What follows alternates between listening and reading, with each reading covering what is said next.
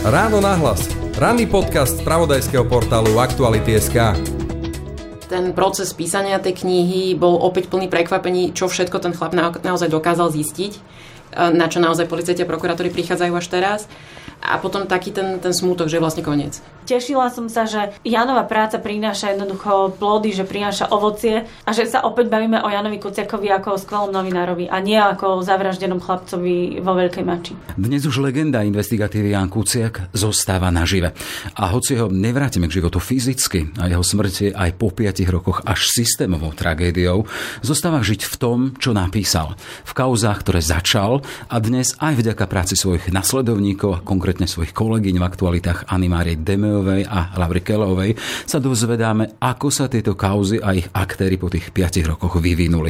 V aktualitách sme vydali ďalšiu knihu, tentoraz špeciál Kuciak, reportáže 2015 až 2023. Nahliadneme do nej s autorkami. Počúvate podcast Ráno náhlas. Moje meno je Jaroslav Barborák. Ráno nahlas. Ranný podcast z pravodajského portálu Aktuality.sk. Valentínska srdcovka pomáha deťom aj tento rok. Pošlite aj vy darcovskú SMS s textom srdce na číslo 871. Celá hodnota SMS, teda 5 eur, bude pripísaná na konto projektu Srdce pre deti. Jednou SMS pomôžete odstraňovať bariéry vo vzdelávaní a dáte s nevýhodneným deťom nádej na lepšiu budúcnosť. Viac na www.srdcepredeti.sk Ďakujeme. Ráno nahlas. Ranný podcast z pravodajského portálu Aktuality.sk ešte raz teda kniha Kuciakových reportáží s ich osudom aj po 5 rokoch. Aj autorky Anna Mária Demeová a Laura Keleová. Vítejte v Ráno hlas. Dobrý deň. Tu bola Anna Mária. Dobrý deň, ahoj. A Laura. Hovorím o autorkách, ale keby som povedal, že spolu autorky to platí však? Určite áno, hlavným autorom je Janko Kuciak my sme v podstate len doplnili to, čo on už začal, čiže dopísali sme alebo rozvinuli sme tie príbehy, ktoré on uh, napísal pred niekoľkými rokmi v rokoch 2015, 16, 17 až teda uh, do toho februára 2018. Hej, dostanem sa ešte k tomu, tá, tá kniha má názov tej reportáže 2015 až 23 a tam bude asi ten posledný vývoj. Predsa len má to 350 strán, takže si spolu autorkami čohosi veľkého. Anna Mária. Opäť zopakujem, že ťažisko tej knihy tvoria Jankové reportáže Jankové zistenia. My sme sa v tých našich e, textoch, ktoré sú teda výrazne kratšie, snažili zistiť, e, kam tie e, jeho zistenia dospeli, čo s nimi urobili prokurátori, čo s nimi urobili policajti a ako dopadli na súdoch, ak sa tam už dostali. Ešte predtým, ak sa dostaneme vyslovene k obsahu toho, čo bude v tej knihe reportáži, poďme k tomu kontextu, prečo sa to vlastne schádzame a prečo to všetko je. Máme tu 5. výročie toho smutného dňa február 2018. O tom sme vtedy nevedeli, keď sa to stalo, ale ja si pamätám ten moment, 26. február, keď sa o tom dozvedela verejnosť, my sme, ja som teda vtedy ešte robil v radiožurnále, mali sme ráno poradu a tam to zaznelo a v redakcii zostalo úplne ticho. Chcem sa spýtať vás dvoch, kde ste vy boli v tom momente a ako ste prijali tú smutnú a strašnú správu o tom, že Anna Maria, tvoj tedajší kolega, bol zavraždený. A mňa sa to veľmi osobne dotýka, lebo ja som e, vlastne práve vo februári 2018 sa vrátila do práce po materskej. Moja dcéra mala rok a e, s Jankom sme hneď robili na niekoľkých článkoch spolu, boli sme spolu v teréne, rozprávali sme sa práve o veciach, o ktorých vtedy písal, riešili sme spolu Donovali, Báč, Technopol, všetky tieto veci na jednej pracovnej ceste. Boli sme spolu na disciplinárke s Vasilom Špírkom Čiže my sme už znova nabehli na ten systém fungovania uh, investigatívneho týmu, kde sme spolupracovali. A ja som s ním ešte bola v pondelok, uh, keď som odchádzala z práce, ma bol odprevadiť a rozprávali sme sa a ja som sa ho pýtala, či si ide zapáliť, lebo Janko bol teda náruživý fajčiar. A vtedy mi povedal, že nie, lebo že prestáva fajčiť, pretože treba peniaze na dôležitejšie veci a začal mi rozprávať o tom, ako chystajú detskú izbu vo Veľkej Mači a s tým, že teda fajčiť začne znova, keď bude starý. Mm-hmm. A potom eh, sme mali dohodnuté nejaké témy, ja som mu písala, on mi neodpovedal, hovorila som si, že zrejme má niečo dôležitejšie, ozve sa. Až mi v pondelok ráno zavolal Bernard Slobodník, ktorý je teraz známym kajúcnikom v tých veľkých policajných kauzách a povedal mi vetu, na ktorú nikdy nezabudnem, povedal, tak vám toho Janka zastrelili. A ja som absolútne nechápala, o čom hovorí lebo mi to v tej chvíli vôbec nenapadlo, že sa niečo také hrozné mohlo stať. A to bolo o týždeň toho 26.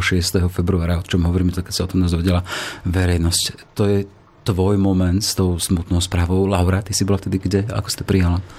Ja len chcem dodať, že mám až zimom riavky, lebo my sa teda s Annou Máriou bavíme o všetkom možnom na svete, ale, ale málo kedy ako počúvam tie, tie príbehy kolegov, ktoré si už ako keby už za, za tie roky veľmi nerozprávame. Tak len ti chcem povedať, že mám až e, zimom riavky. Ja som bola 26. februára v pondelok ráno doma a paradoxne som sa chystala e, na môj prvý deň v aktualitách. Ale som vlastne sem ani nedošla do tej redakcie, lebo ráno mi vlastne pípla e, správa, notifikácia, že čo sa stalo. Ja som Jana Kuciaka ako novinára z aktualit poznala Takže v momente mi bolo jasné, že ostávam doma a, a kolegovia tuto v redakcii budú riešiť uh, dôležité veci. Bola som v šoku a nemôžem povedať teda meno podnikateľa, uh, ktorý mi hneď v momente napadol, ale bol to podnikateľ, o ktorom Jan Kucek teda veľmi veľa písal. Konec koncov je momentálne aj obžalovaný za objednávku jeho vraždy a povedala som doma takú, takú vetu, že ten sa snad zbláznil. To bolo prvé vlastne, čo mi ako keby e, napadlo v spojení s Janom Kuciakom, že, že naozaj veľmi veľa písal o Marianovi Kočnerovi, s tým som ho mala ja, ja e, spojeného. Ale samozrejme, že potom vznikli aj rôzne také iné e, vyšetrovacie verzie, takže bolo to konec koncov potom tie ďalšie mesiace ako celé také nejasné, že ka, ka, kam sa to Eh, kde sa to vyminie. Ja som nevedela, na čom Jan Kucek v tom čase, v tom čase pracoval, ale pamätám si proste tú vetu, ktorú som povedala, že, že on sa snad asi zbláznil. Ty si vtedy pracovala v hlave a spájala si veci. Ja som hlavne čítala eh, Janové články, pretože myslím, že sme aj na niektorých dvoch, troch spolupracovali spôsobom, že keď Jan niečo objavil, napísal nejakú kauzu, tak ja som ešte v tom čase, keď som pracovala v rozhlase, v rádiožurnále, tak Tam sme snažili vlastne eh, poslucháčom rozpliesť tie, tie šialené prepojenia na Slovensku a priniesť nejaký, nejaký teda jednoduchší obraz aj pre poslucháčov rozhlasových. Hej. Anna Maria, ty si tak naznačila takú tú ľudskú stránku a tvár Jana, ty že vtedy, keď si bola s ním naposledy pondelok, pred pondelkom sa dozvedeli o tom, čo sa smutné stalo, ti hovoril o živote, o tom, že sa chystajú, chcú chystať postielku. Aký bol vyslovený nenovinár Jan Kuciak? A Jan Kuciak je človek, ktorému málo kto hovorí Jan. Všetci mm-hmm. sme ho volali Janko. Janko. Lebo on bol proste... A ako hovorili tí sledovači, keď mali na ňo nájsť špinu, a tak vlastne hlásili potom tomu svojmu veleniu, že žije ako mních, lebo na ňo nemohli nič nájsť. To bol proste človek, ktorý bol úplne v hĺbke srdce láskavý. On sa snažil vždy o spoluprácu, pomoc, nepotreboval sa pretekať s inými médiami, naopak sa snažil s nimi spolupracovať a kedykoľvek ho ktokoľvek požiadal o pomoc, tak bol pripravený mu pomôcť. Naopak, zase e, z našej minulej skúsenosti, kde sme spolupracovali v hospodárskych novinách, bolo vidno, že jeho ani autority nerozhážu. Mali sme tam uh, vedenie, ktoré bolo veľmi autoritatívne, uh, potrebovalo nám občas dať najavo to, kto má byť šéfom a kto má poslúchať a po Jankovi to úplne stieklo, jemu to bolo jedno. Tak odtedy, čo sa to, to hrozné stalo, tých 5 rokov a poďme k tej knihe. Už keď som si mohol možnosť zalistovať, zatiaľ len teda digitálne zalistovať, ale predsa zalistovať a vidieť obsah. Čo ma tam zaujalo veľmi dotklo sa ma to takým spôsobom, že ten text hovorí, text jeho oca v prologu psychológu Jozefa Kuciaka. Zacitujem. Prvé dva roky sme cítili mohutnú podporu spoločnosti a Jankových kolegov, rokmi sa však postupne strácala a dnes už zostala naozaj iba hrstka ľudí, ktorí nezabudli a sú s nami, to je otec Jana Kuciaka. Pojednávacie miestnosti sú prázdne, nezmyselné konšpirácie na vzostupe. Na mne to pôsobilo strašne smutno. Na vás ako? Je to smutné a chápem ten pocit, ktorý oni majú. Druhá vec je, že my sa snažíme všetky tie dôležité pojednávania sledovať. My stojíme pri nich, nezabudli sme. Laura absolvovala 98% pojednávaní, ktoré na špecializovanom trestnom súde dodnes prebehli a budeme tam, až kým špecializovaný trestný súd a po, ňom najvyšší súd nerozhodnú. Laura, to sú desiatky hodín pojednávaní. Čo si absolvovala? Sú, ale ke, ke, keď som si to prečítala, uh, tak ma to tiež najprv tak zamrzelo aj mňa osobne, lebo, lebo chodím na ten súd pomerne často, aj sa stretávam s kuciakovcami a tak ďalej. Ale je pravdou, že že z počiatku, hlavne teda v tom roku 2020, keď začalo to, povedzme, prvé kolo uh, pojednávaní, uh, tak to bol obrovský záujem. To bolo úplne ako, že to boli desiatky novinárov zo zahraničia, zo Slovenska, uh, kameramani, točili sa dokumenty a naozaj, že to bolo, že kolo z novinárov. Uh, už sa mi teraz, akože pri tomto, ja to volám druhé kolo pojednávaní, keď sa teraz aktuálne pojednáva táto, táto kauza, aj v spojení s prípravou vražd prokurátorov. Už sa mi stalo, že som prišla uh, s novinárov iba sama a sedela som vlastne v takej bočnej miestnosti. Už nesedíme ani priamo v pojednávacej miestnosti, pretože Senát to neumožňuje. Sedíme vo vedľajšej miestnosti, pozeráme sa na to pojednávanie cez e, televíziu. Je to, je to sterilnejšie, je to komornejšie. Pán Kucek má v podstate akože veľkú pravdu. Ale uh, nič to nemení na tom, že, že mnohí z nás akože stále aj ľudsky prežívame tento príbeh. To, to je, myslím si, že aj tá druhá rovina toho, toho celého. Ale áno, mediálny, mediálny um, akoby záujem o tú kauzu je, je nižší. To je ne. fakt. Ale vrátim sa k tomu, čo si povedala Tiana Mária, teda, že stojíme pri nich už tým, teda, že sledujeme všetky tie kauzy, aj pojednávanie o ktoré majú riešiť, alebo teda riešia celý ten prípad. Ja by som rovno upozornila na, na dôvod, prečo sme vlastne napísali tú knihu. My sme sa o tom už v minulosti s Laurou rozprávali, že Jan Kuciak je vykreslený na jednej strane ako obeď naozaj ohavného zločinu, ale my chceme tú knihu upozorniť na to, že bol naozaj skvelý novinár, ktorý urobil zásadné zistenia, z ktorých naozaj orgány činné v trestnom konaní žijú dodnes. Vznikol dokonca samostatný tým novinár, ktorý mal pracovať len na jeho zisteniach. A niektoré veci už sú aspoň v tom štádiu, že sa dostávajú na súd píšu sa obžaloby a naozaj už, už to začína mať spád aj tie veci, na ktoré upozornil v niektorých prípadoch eh, sa dostanú pred súd, verím, už tento alebo budúci rok. Poďme k tej knihe teda a poďme k jeho práci a k vášmu spoluautorstvu. Spomínal som 350 strán, ktoré majú byť výberom článku Jana Kuciaka, ktoré vyšli v tých rokoch 15 až 18 na našom spravodajskom webe Aktualít. Poďme k tomu, čo tam nájdeme. Eh, má tam byť, alebo je tam teda pred sebou obsah tej knihy 12 tematických okruhov, ktoré rámcujú v podstate obsah jeho práce. Čo by bolo najdôležitejšie z tohto? Alebo nebudeme hovoriť o najdôležitejších veciach, ale to, čo ste teda vy z toho, svojho pohľadu vnímali ako čo si, čo si veľmi dôležité, čo stojí za spomenutie. Stojí za spomenutie samozrejme všetko, ale nedá sa to. Takže na vás je výber. Ja si myslím, že je jedna z tých hlavných tém uh, aj Marian Kočner, a nie preto, že to je Marian Kočner, ale že to je naozaj človek, ktorý bol súkromným podnikateľom, ale, ale mal okolo seba e, také združenie ľudí a také neuveriteľné kontakty, že sa mu aj neuveriteľne darilo. Darilo sa mu v veľmi čudných transakciách, darilo sa mu v podnikaní veľmi, e, teda spôsobom, ktorý je veľmi na hrane. A Jan Kucek naozaj upozorňoval na veci, ktoré boli v tom čase neštandardné a dnes už vieme, že sú predmetom mnohých trestných konaní.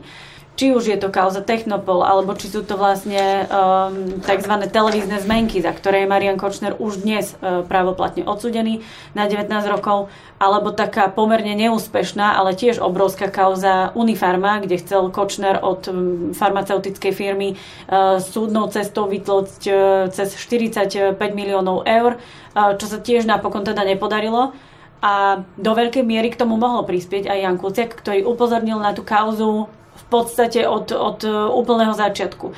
Takže toto je jedna z takých ako keby uh, hlavných tém, ale samozrejme sú tam aj postavy, ktoré sú dnes pomerne známe uh, v tých ďalších veľkých už kauzach s tými biblickými názvami Miroslav Výboch a kauza Mýtnik ako pokračovanie, alebo kauzy Ladislava Baštrnáka, alebo takisto aj E, napríklad pokračovanie jeho v podstate nedokončeného článku o talianskej mafii a vlastne od toho odvíjajúce sa subvenčné podvody na, na eurofondoch, na dotáciách e, e, na poľnohospodárstvo.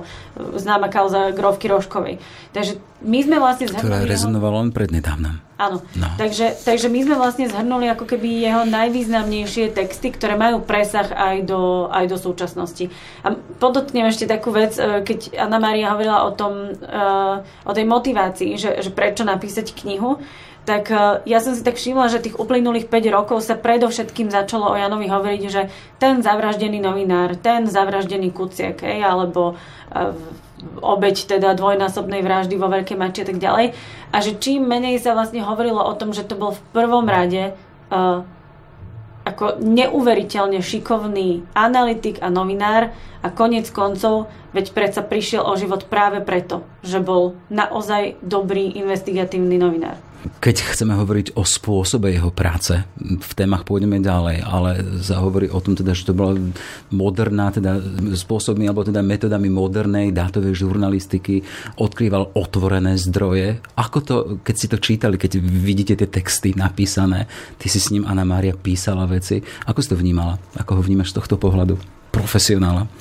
A tak ja vidím rovnaký prístup e, k práci aj, aj teraz u kolegov e, Martina Turčeka, Petra Saba, alebo aj Laura pracuje presne týmto spôsobom. Ja som ten človek, ktorý viac sa rozpráva s ľuďmi a oni sú tí, ktorí e, pracujú s tými otvorenými zdrojmi. Janko vedel veľmi dobre pracovať naozaj s otvorenými zdrojmi, dokázal si posťahovať množstvo dokumentov, dostal sa do rôznych zbierok listín a vedel nájsť rozsudky. Proste toto bol jeho, jeho systém práce, s ktorým nemal problém a veľmi ťažko bolo potom mu vyklznúť v tých odpovediach, pretože on mal na všetko papier. A myslím si, že je to, je to jeden z dôvodov, prečo uh, tak veľmi hnevali jeho otázky Mariana Kočnera, uh, pretože s registrom záložných práv sa nemôžete hádať, pretože on píše iba to, čo je naozaj pravda. Existujú záznamy, však tá tlačovka bola naživo vysielaná kde sa dá dohľadať a jednoducho mne stále rezonujú ten jeho sled otázok a nespokojných reakcií Mariana Kočnera napríklad Laura. A konec koncov e, to, ako a s čím Jan Kucek pracoval, keďže máme tu možnosť pracovať s mnohými jeho poznámkami, ktoré mal v počítači, máme zazdielané vlastne jeho záložky a, a poznámky, ktoré mal účtovné závierky a množstvo, množstvo teda dát, tak my sme niektoré z nich e, vybrali a použili aj v tej knihe, aby ľudia aj videli, aké e, šialené Excelové tabulky e, Janko používal, ako, ako si všetko systematicky zoraďoval, ako sledoval firmu po firme a položku po položke a, a zmluvu po zmluve, takže aby ľudia mali aj, aj takú vizuálnu predstavu, ako to vyzerá, že to to je vlastne ako zdanlivo nesúroda uh, uh, hrba nejakých dát, v ktorých sa ale Jano naozaj dobre uh, vyznal a vedel z toho vyskladať naozaj dobré články s presahom aj do, aj do súčasnosti. Čiže tá kniha bude obsahovať jeho texty, ktoré boli publikované v tom čase. Potom bude obsahovať aj to, čo si spomínala teraz, e, spôsob jeho práce, čiže tam budú jeho poznámky, budú tam, hovoríš, Excelové tabulky. Už priamo na obale uh, vidno, ako si uh, Janko kreslil infografiku uh, ku kauze uh, Ladislava Bašternáka napríklad. Napríklad. Uh-huh. A potom tam bude tá aktualizácia, preto sa to volá, že tie reportáže 15 až 2023 napriek tomu, že bol zavraždený v roku 18. A chcem sa spýtať teda vás ako autoriek, spoluautoriek, že kam ste dospeli v tých aktualizáciách jednotlivých prípadov? Ja poviem niečo, na čo sme, na čo sme s Laurou mimoriadne pyšné, pretože sme sa zistili naozaj v posledných hodinách prípravy knihy, pretože uh, koncom minulého roka sa objavila informácia, že bol z korupcia obvinený uh, bývalý šéf Všeobecnej zdravotnej poisťovne Marcel Foraj. A nikto nevedel, za čo to bolo? Potom a s čím sa, to súviselo? Potom sa objavila informácia, že proti nemu by mal vypovedať taký známy bratislavský advokát, veľmi vplyvný, ktorý sa volá Jan Gajan. My sme práve vtedy spracovali Jankové texty. Jeden z nich sa týkal toho, ako sa Všeobecná zdravotná poisťovňa sa stiahovala do Petržalky do svojho nového sídla, kde bol opäť spomenutý Jan Gajan, čiže sa spojil Marcel Foraj s Janom Gajanom v Jankovom texte. My sme naozaj niekoľko hodín pred tým, ako sme museli odovzdať knihu do tlačiarne, zistili, že Marcel Foraj je obvinený práve za ten prípad, o ktorom Jan Kuciak písal v roku 2016, práve za to, že samotný ten akt toho stiahovania, respektíve toho prenájmu toho sídla, bol podmienený korupciou, kde Marcel Foraj je momentálne obvinený, že prijal naozaj veľmi vysoký úplatok a preto Všeobecná zdravotná poisťovňa teda sídli v tých priestoroch. Mm-hmm. Ja vždy hovorím teda, že človek musí počítať s tým, teda, že je tu moja robota, je tu tvoja práca, ale na to prichádza potom, čo si na tým a toto šťastie, ktoré ťa takýmto spôsobom čo, poteší. Akurát, že Janko Kuciak nemusel mať šťastie. Mm-hmm. On naozaj e, ku všetkým tým veciam dospel analytickým myslením. Proste, jasné, to som ilustroval ten váš prípad, hey. že pár hodín predtým, ako ste mali odovzdať ten záverečný test, hey, mali ste ešte nové veci. rozdiel v tom výnimočnom talente na obyčajnom novinári, mm-hmm. že výnimočný talent proste vie, že keď príde a jedna a jedna nie je dva, tak okamžite vie, že za tým niečo je. A v tomto prípade to policajti zistili po mnohých rokoch len preto, že o tom niekto z tých aktérov začal rozprávať. Aké boli jeho srdcové témy? Prelúskali ste toho dosť? Nemyslím si, že Janko Kuciak mal srdcové témy. Aha, lebo? Ja si myslím, že on sa aj dosť bránil tomu, aby sa o ňom hovorilo ako o novinárovi, ktorý píše len o Kočnerovi, lebo to už potom sa tak ako keby ten narratív uh, začal s ním spájať, ale jemu to bolo úplne jedno. On proste, uh, keď si pozrieš jeho texty, alebo keď si pozrieš jeho Facebook, ktorý doteraz uh, aktuálny, tak vidno, on mal veľmi široký diapazon. Ten, napríklad... E, Jeho Facebook je doteraz aktuálny? To som a, si nevšimol aktívny. vôbec. Aktívny. A, napríklad e, si objednával na svoju adresu do Veľkej mače e, ženské tabletky pretože chceli nachytať ženu, ktorá na Slovensku obchodovala s potratovými tabletkami a s tabletkami, ktoré sú viazané na lekársky predpis. Tá žena je pravoplatne odsudená. A to, aj toto chceli zneužiť zase tiež proti nemu. Nie, aspoň to, čo viem, teda, že keď sa hľadali na ňo nejaké veci, tak mu chceli našiť, že Konec koncov aj, bohužiaľ, e, poviem to otvorene, aj pri e, piatom e, výročí pred pár dňami teda bývalý minister vnútra začal opäť v jednej televíznej relácii ako keby splietať, že... Bývalý minister vnútra, hovorím o Kaliňákovi Robertovi. Hovorím o Robertovi mm-hmm. Kaliňákovi, ale konec koncov spomína to aj Robert Fico, že veď vy ešte počkajte a my povieme, kto Kuciaka zabila a naznačujú teda rôzne iné uh, iné motívy a iné vyšetrovacie verzie a tak sa snažia akože v tom celom urobiť nejaké také ako uh, pomerne uh, chaotické zobrazenie, že to celé nemusí byť tak, ako sa to píše v obžalobe, čo samozrejme je možné, že obžaloba napokon nebude, nebude vlastne právoplatne skončená tak, ako, ako je napísaná, že, že Marian Košár naozaj nemusí byť uznaný vinným, tak ako sa, to, ako sa o tom domnievajú teda prokurátori a vyšetrovateľia ale že 5 rokov po e, vražde ešte stále majú politici, niektorí politici, ktorí v tom čase boli teda aj pri moci, ešte záujem vnášať do tejto naozaj citlivej témy e, nejaké svoje vlastné konšpirácie, tak to, to som prekvapená. Trochu sme odbočili, ale vlastne súvisí to aj s tým, že, že komu sa Jan Kuciak venoval, lebo ja doplním, že Jan Kuciak sa venoval aj e, nitrianskému oligarchovi Norbertovi Bederovi. Celkom presne popísal, ako sa e, spoločnosti Bonula súkromné nitrianské SBS darilo práve za vlád e, Smeru. Písal o tom, prečo sa práve darilo tejto sbs Konec koncov súčasnosť, e, v súčasnosti sa Bonulu už tak nedarí, pretože už tie mnohé kauzy, by som povedala, že trošku e, požuli vlastne tú, tú spoločnosť a už to nie je také, by som povedala, úplne jasné, keď, e, keď sa aj zapojí do nejaké súťaže. Už nemá to prvotné postavenie na, na Slovensku v štátnych zákazkách a, ale venoval sa aj ľuďom, ktorí len boli napojení na napríklad tú skupinu Boderovci.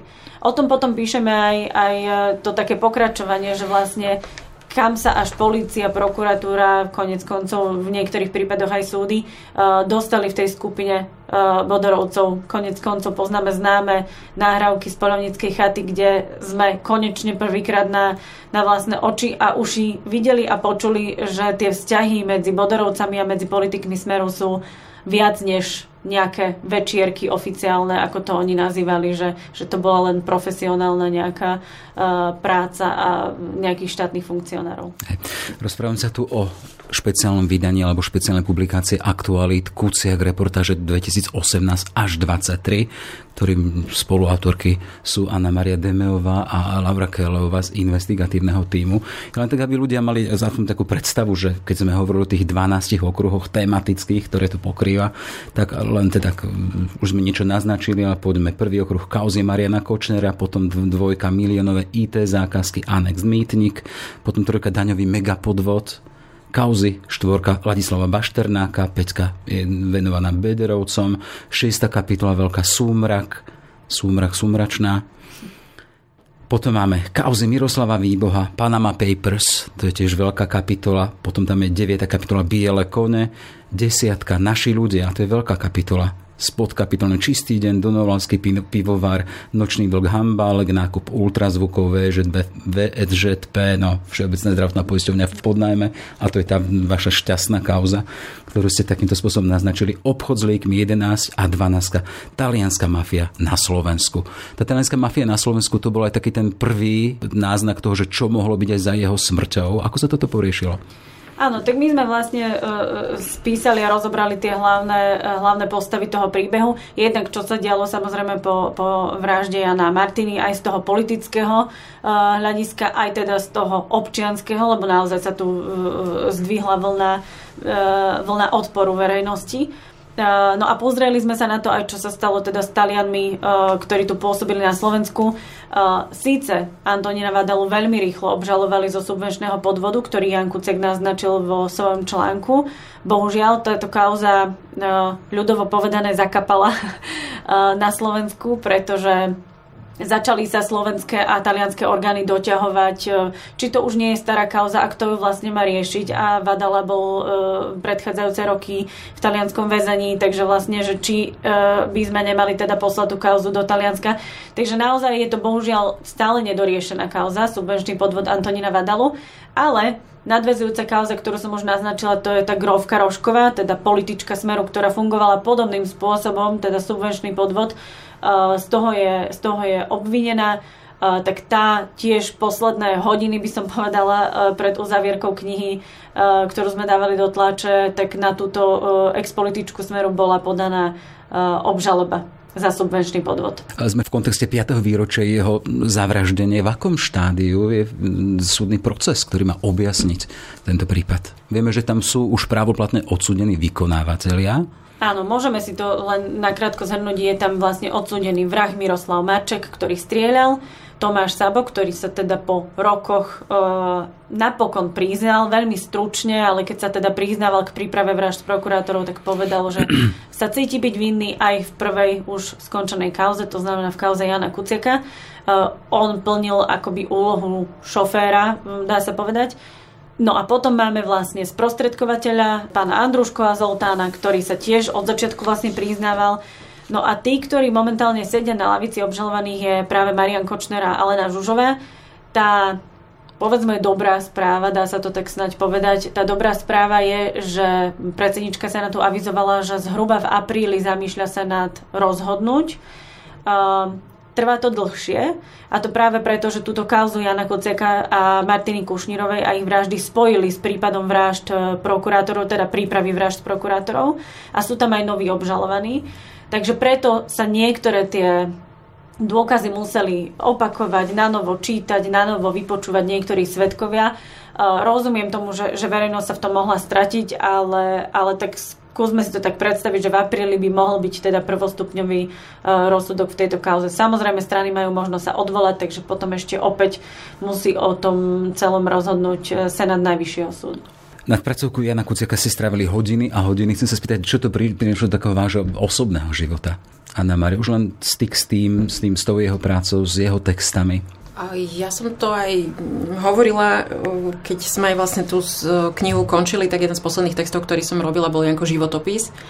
A tým, že som tým žila niekoľko mesiacov, keď sme písali tie aktualizácie, tak mne na konci vlastne naozaj zostalo smutno. Lebo ako keby sme urobili nejakú bodku za tým, za tým procesom písania tej knihy a zase som si spomínala na to, aký bol a kde všade bol, keď som si overovala tie informácie do toho jeho životopisu. A, a ja som napríklad mala niekoľko rokov po jeho smrti stav, že som zhliadla niekoho na ulici, ktorý sa na neho podobal a musela som si opätovne pripomínať, že Jano to nemôže byť, lebo Jano tu už s nami nie je. Čiže ten proces písania tej knihy bol opäť plný prekvapení, čo všetko ten chlap na, naozaj dokázal zistiť, na čo naozaj policajti a prokurátori prichádzajú až teraz. A potom taký ten, ten smútok, že je vlastne koniec. Laura? Ja to mám trochu odlišne, tak aspoň nie sme všetko rovnaké. Uh, ja som paradoxne pri tejto knihe, pretože ja som spolupracovala aj na tej predchádzajúcej knihe Umlčaný a to teda poviem, že to bolo pre mňa oveľa ťažšie, lebo ja som sa rozprávala s Janovými spolužiakmi, kamarátmi. Tie rozhovory boli proste plné plaču, bolo to veľmi skoro po... To bolo čerstvé po... Mhm. Vražde a bolo to, ako to bolo neuveriteľné aj pre mňa, revala som ja, revala jeho spolužiačka, takže že to bolo ťažké, ale paradoxne pri písaní tejto knihy uh, už ako aj prešiel trošku ten, ten dlhší čas, tak ja som sa pri tých niektorých jeho textoch až vyslovene, že usmievala, že som si hovorila, že yes, že jak to vlastne on trafil a ako to vlastne dnes pokračuje, že on presne trafil ako niektoré sporné nákupy, uh, napríklad kauza nákupu ultrazvukov um, a, a do nej zakomponovaný teda synovec uh, známeho politika Pavla Pašku. A, a, a keď si to tak človek akože číta, tak ja som vlastne mala radosť z toho, že on triafal tie klince po hlavičke neuveriteľným spôsobom. A, a že ja som svojím spôsobom akože rada, že sa mnoho z tých chaos pohlo niekam ďalej. Že to, že to naozaj sa nezamietlo pod koberec, aj keď asi, asi mnohé áno, ale aspoň teda čiastočne niektoré, niektoré nie že sú niektoré na súde, že sú niektoré už aj právoplatne skončené a že sa mnohí ľudia, o ktorých aj Jan e, Kucek písal, alebo, alebo ich spolupracovníci aj priznali k trestnej činnosti. Takže to nie je málo. Mm, Takže ja som paradoxne vlastne mala dobrý pocit pri, pri písaní tej knihy. Tešila som sa, že Janova práca prináša jednoducho plody, že prináša ovocie a že sa opäť bavíme o Janovi Kuciakovi ako o skvelom novinárovi a nie ako o zavraždenom chlapcovi vo Veľkej Mači. Jan Kuciak pribudol do dlhého a nepriateľného zoznamu novinárov, ktorí sa pokusili vyniesť na svetlo skutočnosti, ktoré mali zostať skryté.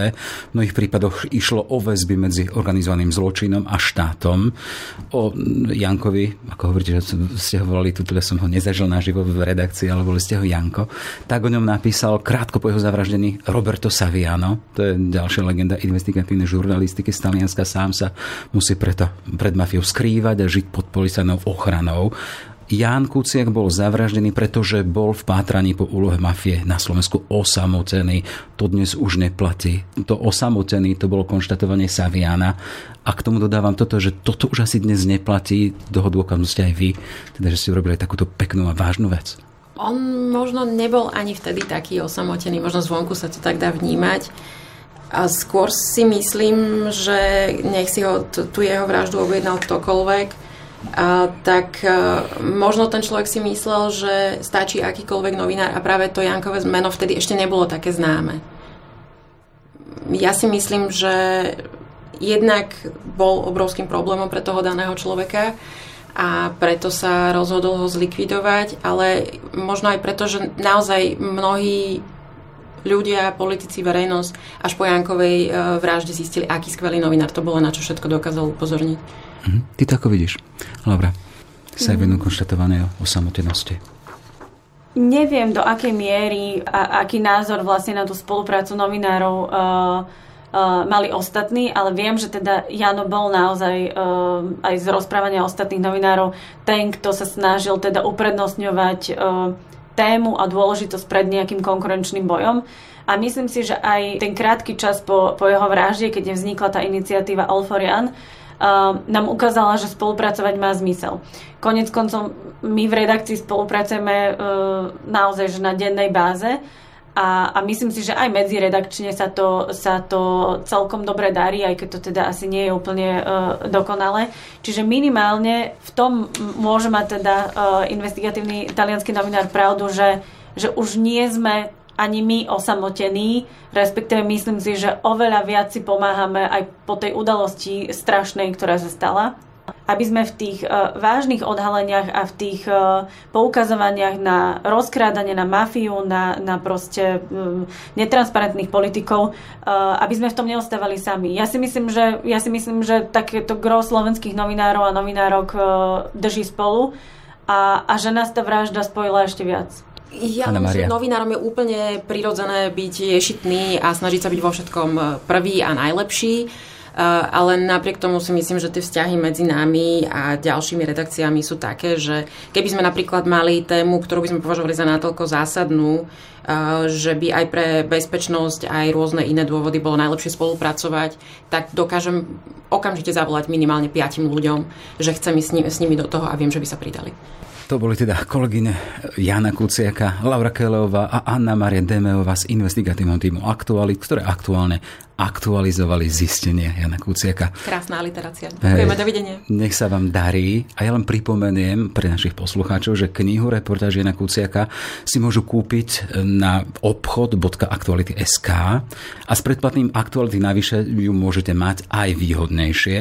A potom ďalšia informácia knihu pokrstíme v Starej tržnici v Bratislave 22. čiže v predvečer výročia a tam môžete byť tiež s nami. Toto je odkaz pre našich poslucháčov. My tam dve budeme.